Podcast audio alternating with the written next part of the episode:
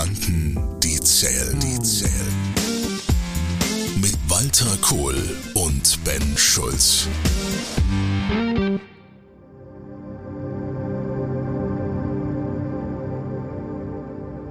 Die VUCA-Welt. Unendliche Weiten. Wir schreiben das Jahr 2022. Dies sind die Abenteuer der Unternehmer und Unternehmerinnen, die mit ihrer 200 Mitarbeitenden motivierten Besatzung jahrelang unterwegs sind, um neue Welten zu erforschen, neue Strategien und Innovationen. Viele Lichtjahre von der Realität entfernt dringt diese Expedition in Galaxien vor, die nie eine Führungskraft zuvor gesehen hat. Hallo? Können wir uns mal bitte wieder um das Wesentliche kümmern? Die Challenge. Das Wesentliche. Was ist denn eigentlich wesentlich? Wir leben ja wirklich in der Zeitenwende. Ich glaube, das haben inzwischen alle verstanden. Und jetzt kommen wir hier mit VUCA her. Das ist doch eigentlich ein alter Hut. Ist es denn ein alter Hut?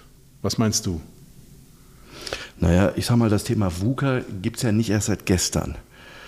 Ähm, und man hört natürlich und man liest das auch, ob das Fachartikel sind und und und die letzten gefühlt irgendwie Jahrzehnte, dass jeder irgendwie sagt und auch jeder Berater natürlich auch erzählt, ja, wir sind in der VUCA-Welt und das müssen wir berücksichtigen in Führungskonstellationen, in Organisationsstrukturen etc. pp. Ich habe immer nur wieder so den Eindruck, naja, was ist das eigentlich wirklich? Also versteht ein Inhaber und eine Führungskraft wirklich, was VUCA bedeutet? Ist das jetzt eine Methode? Ist das jetzt irgendwie eine Analyse, in der man das einordnet und und und? Ich finde das manchmal sehr schwierig zu verstehen. Und ich glaube, und das war ja im Vorfeld, wo wir darüber gesprochen haben, über das Thema, dass es ja einen Ansatz gibt, der sagt, naja, VUCA, was ist das? Na, das hat was mit Mindset zu tun. Die Analyse. Klar, VUCA ist am Ende ein Mindset. VUCA steht ja V für Volatilität, U Unsicherheit, Uncertainty, C Komplexität, Complexity und A VUCA Ambiguity, also Mehrdeutigkeit. Original kommt das Ganze aus den 90ern und zwar aus einer Zeit, die, ich bin ja Baujahr 63, für mich noch nicht so weit weg ist, aber doch irgendwie am Horizont verschwunden ist. Das ist die Zeit nach dem Zusammenbruch Sowjetunion, Berliner Mauer ist gefallen, Warschauer Pakt ist weg. Das heißt, Dinge, die eigentlich nicht vorstellbar waren, wenn man aus den 60er Jahren geburtsmäßig kommt, sind Realität geworden. China ist groß geworden VUCA heißt eigentlich nichts anderes wie das, was du bisher geglaubt hast und die vermeintlichen Wahrheiten, andersrum ausgedrückt, der Rahmen, in dem wir uns bewegt haben, hat massive Veränderungen bekommen. Und diese massiven Veränderungen führen eben zu Volatilität, Unsicherheit, Komplexität und Mehrdeutigkeit. Und ich glaube, diese Art von Mindset einfach zu akzeptieren, die Realität ist so, ob wir es wollen oder nicht, das ist der entscheidende erste Schritt, wenn man sich mit dem Thema beschäftigt. Und das siehst du ja auch in deinen Beratungen, oder? Naja, was ich schon mitkriege ist, und ähm, ich sag mal, vor der Pandemie, also vor zwei Jahren, hat man natürlich sich mit so Themen wie äh, Instabilität oder schwierige Planung, äh, ja, dem Thema Komplexität hat man schon immer irgendwie ein bisschen hingeguckt, aber ähm, die Notwendigkeit, da sehr gezielt hinzuschauen, da sehr gezielt sich vor allen Dingen mit zu beschäftigen und auch zu überlegen, ähm, was sind Führung und Strategiemechanismen, die auf Basis dessen und dieser Haltung, die da entsteht, ähm, man anschauen sollte und reflektieren sollte. Und da habe ich schon manchmal so das Gefühl gehabt, naja, ähm, wenn man so in Schlaraffenland ähnlichen Situationen hängt, spricht man halt gerne mal über solche Themen auf so einer Metaebene aber wenn es dann äh, wirklich um Reality geht und zu sagen, okay, was heißt denn das wirklich konkret? Oder man sogar bewusst auch vielleicht auch äh, Instabilität oder schwierige Planung äh, auch komplett ausblendet. Äh, weil in guten Zeiten, das wissen wir ja immer, äh, wenn es gut läuft, muss man sich auch nicht mit den kritischen Themen auseinandersetzen. Ja, wobei ich nicht so ganz bei dir bin, Stichwort Schlaraffenland. Also wenn ich mich jetzt zurückerinnere, wir haben eine Finanzkrise gehabt, die an Brutalität extrem war. Wir haben jetzt zwei Jahre Corona. Ich bin jetzt bewusst noch vor dem Ukraine-Thema. Und ähm, ich kann jetzt nicht erkennen, dass es ein Schlaraffenland war. Was wir hatten war, wir hatten keine Angst.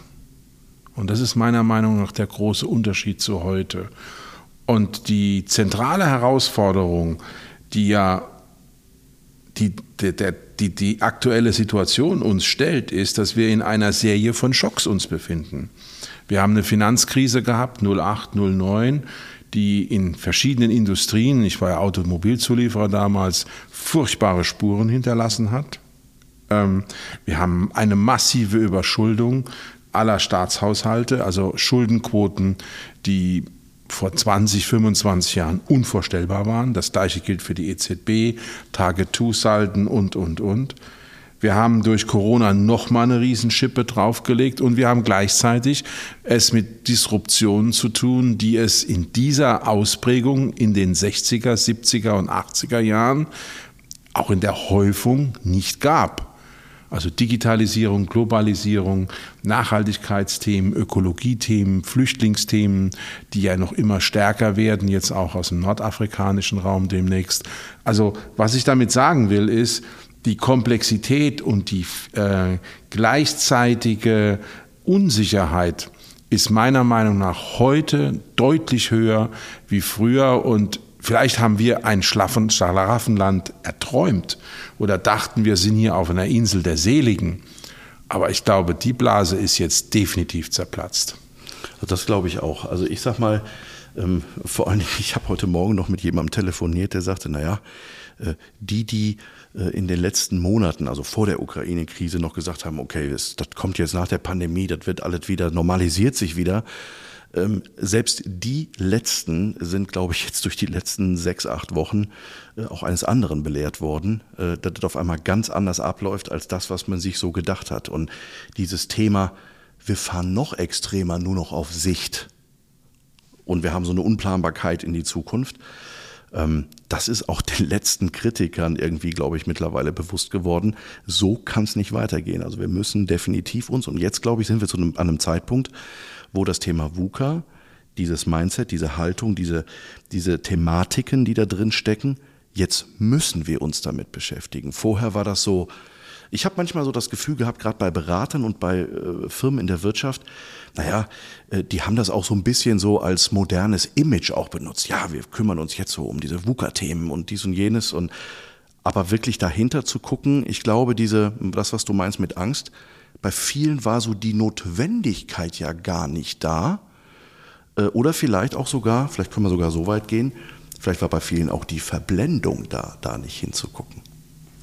Ja, es ist eine Mischung aus Notwendigkeit, Verblendung und vor allen Dingen, ich sag's mal ganz bösartig, Trägheit, Faulheit. Ich meine, ich brauche nur in den Spiegel zu gucken. Ich bin ja auch jemand, der am liebsten erstmal naja, die Dinge ruhig angehen lässt, bequem auch manchmal ist und dann sozusagen von der normativen Kraft des Faktischen getrieben wird. Das ist ja eine menschliche Reaktion. Ja? Und was wir jetzt eben erleben, ist, dass die normative Kraft des Faktischen uns enorm treibt. Wir haben hohes Maß an Unvorhersehbarkeit, wir haben Schnelligkeiten, Tempi, die Dinge verändern, Stichwort Volatilität, die außergewöhnlich sind. Und jetzt mal ganz praktisch, wie machst du heute eine Dreijahresplanung? Das geht in ja gar nicht mehr. Ja, ich sage mal so, es geht in Teilen, aber es geht mit Sicherheit nicht mehr in dem, sagen wir mal, relativ statischen Planungsdenken. Wir müssen viel stärker in Szenarien einsteigen. Und das ist für mich eine ganz große Herausforderung, gerade für Unternehmer. Wir müssen ehrlich im Spiegel uns eingestehen, welche Erfahrungen der Vergangenheit tragen noch und welche Erfahrungen sind kontraproduktiv. Dieses haben wir immer so gemacht und eigentlich ist das ja der Wert oder die gedankliche Erfahrungslinie, mit der wir fahren. Das ist so ein VUCA-Thema, wo ich sage, Achtung an der Bahnsteigkante. Das hat natürlich auch die letzten zwei Jahre jetzt vor allen Dingen massiv gezeigt, dass, ich sag mal, äh, alteingesessene Strategien, die früher funktioniert haben, haben in den letzten zwei Jahren nicht mehr wirklich gegriffen. Und ähm, äh, man, das ist auch das ist natürlich auch eine Frage von, ne, wenn wir sagen Bequemlichkeit, natürlich auch einfach zu sagen, naja, wir versuchen das halt mit den Erfahrungen und Mechanismen, die wir halt immer benutzt haben, äh, jetzt auch dieses Problem zu lösen. Und ganz klar die Aussage ist, und das haben wir in den letzten zwei Jahren gemerkt, mit den alten Strategien waren die neuen Probleme von heute, auch innerhalb der Pandemie, ja gar nicht so lösbar mehr, sondern die haben sich verändert. Ähm, und man musste auf einmal von einer ganz anderen Perspektive auf diese Themen schauen. Und das war natürlich anstrengend, ähm, sich dem zu stellen, weil es massiv aus dieser Komfortzone gelockt hat und uns herausgefordert hat, äh, auch sehr bewusst aus einer anderen Perspektive draufschauen zu müssen. Ja, und dieses Draufschauen hat für mich noch eine Zusatzanforderung und das ist die Ehrlichkeit gegenüber sich selbst. Das ist nämlich schwer, gerade als Unternehmer, weil du bist ja als Unternehmer jemand, der entscheiden muss, der führen muss, der steht vor der Mannschaft, der muss als Prellbock auch gegenüber Kunden, Lieferanten, Banken, wer auch immer sonst noch auf dieser Bühne des Unternehmens steht, dienen. Wie komme ich da noch in diese Freiheit rein, zu sagen, was passt, was passt nicht? Und ich glaube, das ist mit die größte Herausforderung, weil sie schafft nämlich in einer konstruktiv gemachten Art und Weise etwas, was unbezahlbar ist in einer VUCA-Welt, nämlich Vertrauen. Wenn deine Leute und deine Kunden, deine Lieferanten merken, du bist in dieser Reflexion und du gibst auch offen zu, ich kann das nicht immer vorhersehen. Der Chef weiß es nicht immer richtig und nicht mal besser aber er übernimmt die Führung, dann entsteht auch ein ganz neues Kapitel sozusagen im Umgang miteinander. Und ich glaube, wenn wir eins von VUCA lernen können, das ist auch die Frage, wie können wir einen VUCA-Lösungsansatz präsentieren, ja, ähm, dann beginnt es an dieser Stelle. Das Ergebnis wenn wir über die VUCA-Herausforderung ja reden, und dann ist das ja, und das ist ja das, was äh, du, Walter, ja auch gesagt hast, das fängt ja auch bei einem selber vor allen Dingen an. Und ich glaube, wenn wir das mal aus der Perspektive sehen, dass wir sagen, das ist eine Art von Mindset, gerade auch wenn es um das Thema von Führung geht. Und zwar nicht nur, nicht nur bei dem Thema Führung von anderen Menschen und Organisationen, sondern es fängt ja auch bei mir an in, in der Führung mit mir selber. Ähm, ist das ja schon ein großer Bereich, der jetzt auch die letzten Monate aufgeploppt ist, dass vielen das ja auch auf die Füße gefallen ist, gerade bei dem Thema, wie führe ich meine Leute richtig, aber wie führe ich mich vor allen Dingen auch richtig. Ähm, und wenn wir das mal übertragen auf das Thema VUCA, was würdest du denn sagen, ähm, sind die Ansätze, die es braucht, äh, vor allen Dingen auch hinzugucken? Ich fange mal ganz einfach an. Ich schreibe jetzt mal VUCA, also V-U-C-A, mit neuen Worten. Einfach um den verschiedenen Punkten eine neue Orientierung zu geben. Aus der Volatilität wird Vision. Aus der Unsicherheit, der Uncertainty wird Understanding auf Englisch. Wir müssen ja beim U bleiben. Aber ich übersetze das nicht mit Verständnis, sondern ich es, übersetze es mit Gesamtheitlichkeit. Können wir gleich noch drüber sprechen.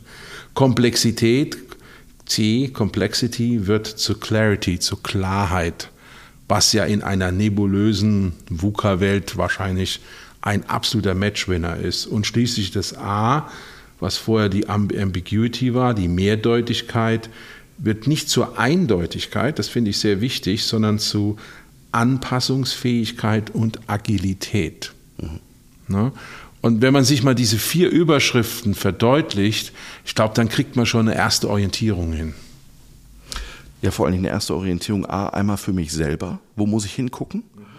Ähm, wenn ich für mich als Einzelperson drauf gucke, nehmen wir mal diesen ersten Punkt Vision, ähm, stellt sich für mich natürlich schon ganz klar die Frage, in der Rolle als Führungskraft, als Inhaber, ähm, wo definiere ich denn oder wo formuliere ich denn meine Vision hin? Also wir reden über das Thema Sinn und Purpose, also das, was das eigene Unternehmer, warum. Äh, so und das Wofür. Ja. Wofür sind wir da? Jetzt nehme ich mal ein Beispiel aus der Politik. Der ukrainische Präsident ist für mich ein super Beispiel, Identifikation und Wirkkraft zu bewirken. Mit einfachsten Mitteln, also mit letztlich Handyvideos, um es mal so rum auszudrücken. Mhm. Kurze, klare Botschaften.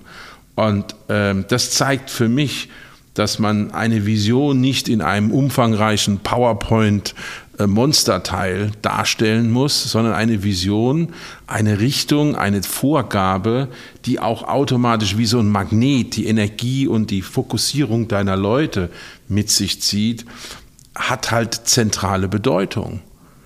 Und das ist die allererste Aufgabe, wenn ich als Unternehmer unterwegs bin in einer solchen VUCA-Lösungsdenke, mal zu sagen, wo wollen wir hin?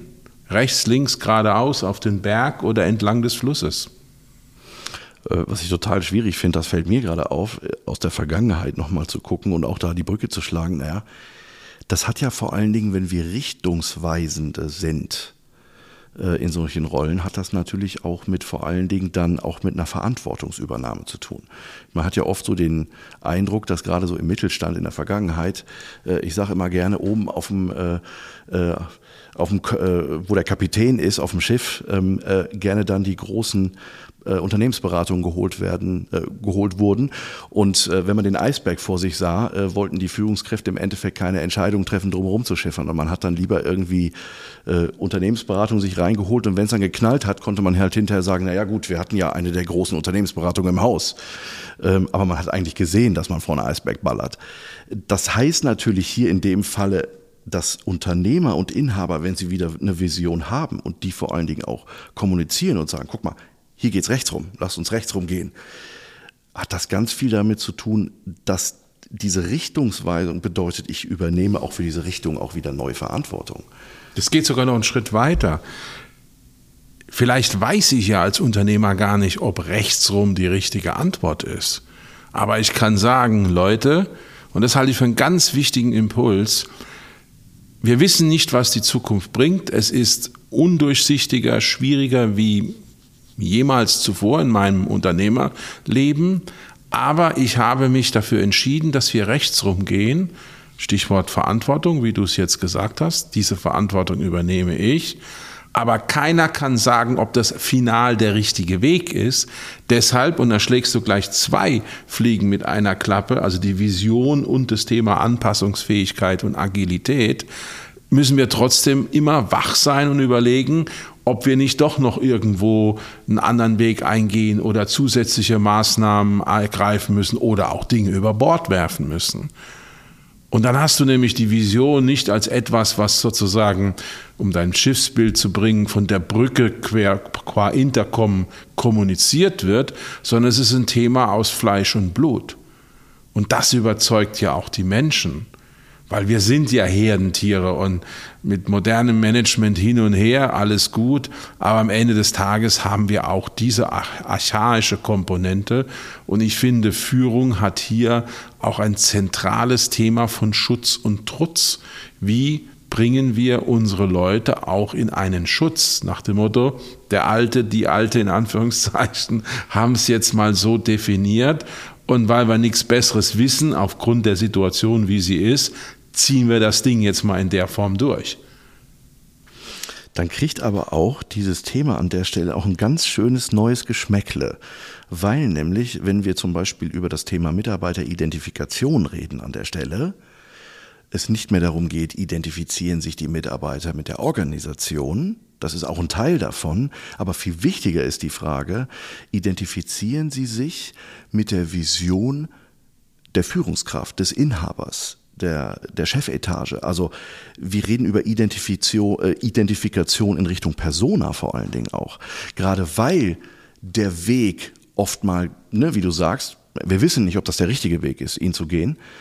Deswegen muss ich dieser Persona, der ich da folge, viel mehr noch vertrauen, dass ich denke, der wird die richtigen Entscheidungen treffen und zwar in der Verantwortung für uns. Und diese Persona, wie du es bezeichnest, muss dann auch eine Persönlichkeit sein. Das ist nämlich der wichtige Punkt hier. Ja, wir dürfen uns dann als Führungskräfte nicht verstecken, sondern wir müssen, jetzt kommen wir zu dem zweiten Aspekt, U, Understanding, Gesamtheitlichkeit, nicht nur die Kontexte berücksichtigen, Metastrategien denken, sondern was viel Wichtigeres in meinen Augen ähm, erwirken, nämlich Vertrauen als Währung aufbauen. Und das immer wieder bei Zelensky. Der hat das für mich in einer genialen Weise gemacht mit diesem einen Video, wo er gezeigt hat mit seinen wichtigsten Leuten, wir sind alle hier. Zack. Ja, der hat äh, ähm, eine unheimliche Art von ähm, vertrauensbildende Maßnahmen geschaffen und hat einfach gesagt, ich bleib hier, äh, ich hau nicht ab, äh, ich habe die richtigen Leute um mich und wir zeigen uns. Also es hat eine Form von äh, einer ganz hohen Transparenz gehabt an der Stelle ähm, und das war sehr, sehr beeindruckend, ja. Ja, I don't need a ride. Das war ja der Spruch. Ne? Ich muss nicht ausgeflogen werden. Und ich sehe eins ganz klar, diese Gesamtheitlichkeit ist die Grundlage von Vertrauen, weil die meisten Mitarbeiter in einem Unternehmen haben eine funktionale Ausrichtung. Die sind im Vertrieb, die sind im Einkauf, die sind in der Produktion. Die müssen sich ja wie die Matrosen auf einem Schiff, die ja auch Funktionen dann haben, auf den Menschen auf der Brücke, den Kapitän, die Kapitänin verlassen, denn die Aufgabe des Kapitäns ist die gesamtheitliche Führung des Schiffs in stürmischen Gewässern. Und wenn man dieses Bild aus Vision, Gesamtheitlichkeit und diese Punkte Adaptiv Anpassungsfähigkeit, Agilität zusammenpackt, dann entsteht ja der vierte Punkt, nämlich Klarheit. Und Klarheit ist ja das, was wir uns als allerwichtigstes wünschen. Also ich persönlich muss eins sagen, Ungewissheit und Unklarheit empfinde ich halt auch als sehr belastend. Ja, das ist, glaube ich, für viele Führungskräfte sehr belastend, dass dieses permanente äh, nur auf Sicht fahren zu müssen, alles sehr nebelig ist und eben nichts klar ist, auch die letzten Monate. Ähm, das ist etwas, was man sich zurückwünscht, ähm, um wieder ich sag mal, planen zu können, auch mit den Situationen, die auf einen zukommen, vielleicht auch anders umzugehen. Äh, und vor allen Dingen auch Klarheit zu haben, und das merke ich vor allen Dingen so in den letzten Wochen, auch in meinen Beratungen, dass viele sehr orientierungslos sind, weil sie keine Klarheit haben und weil sie sagen, ich weiß gar nicht, wie ich entscheiden soll. Ich weiß gar nicht, ob rechts oder links rum. Ähm, und da wieder die ganz massiv auch dieses Thema Angst mit wieder eine Rolle spielt, zu sagen, bin ich mutig, auch für Klarheit zu sorgen und mich auch in eine Situation zu bringen, ähm, wo Klarheit auch entstehen kann. Da will ich mal zwei Fragen in den Raum werfen. Zwei Fragen, die vielleicht schon fast mit der Brechstange Klarheit bringen. So, stell dir vor, wir sind jetzt in unserer Firma, ne, die Ben und Walter GmbH, und äh, wir sind beide Gesellschafter, wir sind beide Geschäftsführer. Wir sitzen hier in unserem VUCA-Nebel, um es mal so rum auszudrücken. Ne? ähm, jetzt meine zwei Fragen. Die erste Frage ist eine sehr kurzfristige Frage. Übrigens, beide Fragen sind letztlich zeitorientiert. Die erste Frage wäre, was müssten wir tun, oder wenn es nur einer wäre, was müsstest du tun, wenn du deine Firma in 100 Tagen verkaufen wolltest? Beton liegt auf wolltest. Weil es ist ja völlig klar, wie fährst du den nächsten kurzfristigen Schritt. Und die zweite Frage, die ich stellen werde, ist eine langfristige Frage. Das ist eine Zehn-Jahres-Frage. Klar, wir sind in diesem VUCA-Nebel, aber trotzdem, Weihnachten, Ostern an einem Tag. Wo soll die Firma heute in zehn Jahren stehen? Und ganz wichtig, im Rückblick heute in zehn Jahren, welche Entscheidungen würdest du heute in zehn Jahren, also 2032, als richtig empfinden? Stichwort innere Distanz. Und mit diesen beiden Fragen, glaube ich, kommt man enorm viel weiter, weil man nimmt sich ganz viel der Angst und man kann es abstrakt betrachten und man kann vor allen Dingen sagen, ich werde konkret in der 100-Tagesfrage und ich komme in Richtung einer Vision in der 10-Jahres-Perspektive. Vielleicht können wir uns die Frage mal nicht nur auf dieser unternehmerischen, organisatorischen Frage stellen, sondern ich würde jetzt noch den zweiten Aspekt mit reinbringen, und zwar die in diese Richtung der Fragestellung funktioniert. Wenn ich jetzt mal auf Persona, also für mich als Inhaber die Frage stelle, könnte ich mir auch die Frage stellen, wie sieht eigentlich meine Lebensplanung aus? Und die Frage ist in ähnlicher Form wie mit diesen 100 Tagen oder 10 Jahren natürlich. Und manchmal äh, hilft da so eine Übung. Ich gehe da manchmal ans Flipchart zu und äh, frage dann meinen Kunden und Klienten, sag mal, was denkst du, wie alt du wirst? Und dann lass uns mal rückwärts gucken. Und wie lang möchtest du eigentlich noch mit dem Tempo, in der du gerade arbeitest, noch arbeiten? Und die Zeit von dem Zeitpunkt deines Todes bis zu dem Zeitpunkt, wo du noch Vollgas arbeiten willst. Das sind meistens so bei manchen Menschen im Schnitt so also 20 Jahre, die die meisten so auf dem Schirm haben, zu sagen, okay, in der Zeit, wie ich will. Und dann gehe ich hier und sage, okay, lass uns mal gucken, was wollen wir denn in den 20 Jahren eigentlich noch alt gemacht haben? Was soll denn da passiert sein? Wie sollen denn die Rahmenbedingungen sein, in denen ich dort lebe? Und rückwärts zu gucken, was heißt das denn fürs Hier und Jetzt? Also wenn ich eine Lebensplanung mache, und klar, keiner weiß, was in 10, 20, 30 Jahren sein wird, aber nehmen wir mal an, wir könnten das. Ist das eine ähnliche Frage? An der Stelle, die ganz stark auf dieser persönlichen Ebene nochmal abzielt. Was ist deine Lebensplanung? Finde ich absolut stark, diesen Gedanken. Und ähm, ich weiß noch, wie meine Mutter starb, 2001 habe ich mir das erste Mal in meinem Leben wirklich Gedanken über den Tod gemacht. Ich war damals Ende 30. Und mit Ende 30 ist natürlich das in Anführungszeichen weit weg. Heute bin ich 58 und rund um mich herum sterben Eltern oder sind gestorben. Das ist das ganz normale Rad des Lebens. Ich habe neulich mit meiner Frau über das Thema gesprochen und habe ich so fast trotzig gesagt, ich will 90 Jahre alt werden, ein Jahr älter wie mein Opa. Dann hat die mich angeguckt und äh, dann habe ich so, na, da hast noch viel vor mit mir. Also muss sie noch viel aushalten mit mir. Ne? Und irgendwie sind wir da so ins Flapsen reingekommen. Und am Ende habe ich mir genau diese Frage auch gestellt. Ich habe mir gestellt, was mache ich mit meinen Erfahrungen, was mache ich mit meinem Wissen, wie soll das alles ausgehen, auch kann ich bis zu diesem 90. Geburtstag selbstständig wirtschaftlich, selbstständig gesundheitlich leben und, und, und. Wenn ich das mit meinen Kindern besprechen würde, die Mitte 20 sind, die gucken mich an und sagen, bist du völlig bekloppt. Aber das ist ja auch genau richtig, weil ich hätte das mit 25 auch nicht verstanden. Ja? Und ich finde das einen ganz wichtigen Gedanken, dass wir sozusagen das Unternehmerische und das Persönliche parallel sehen, aber dann wie zwei Seiten einer Münze zusammenführen. Und in dieser Freiheit, das zu tun, steckt ja auch enorm viel Kraft. Das ist nämlich dieser Moment, wo du sozusagen aus der Situation heraustrittst und in eine neue gedankliche Unabhängigkeit kommst. Ein zutiefst stoisches Prinzip übrigens. Ich bin ja großer Fan von Epiktet und Seneca. Also ich finde, diese VUCA-Verbindung auf der einen Seite und diese persönliche Dimension auf der anderen Seite unter der klaren Prämisse, ich darf, und ich betone das Wort, ich darf mein Leben zu Ende denken, ich darf mein Leben zu Ende gestalten und diese Freiheit trotz aller Ärgernisse genieße ich. Das finde ich ist eine enorm starke Botschaft.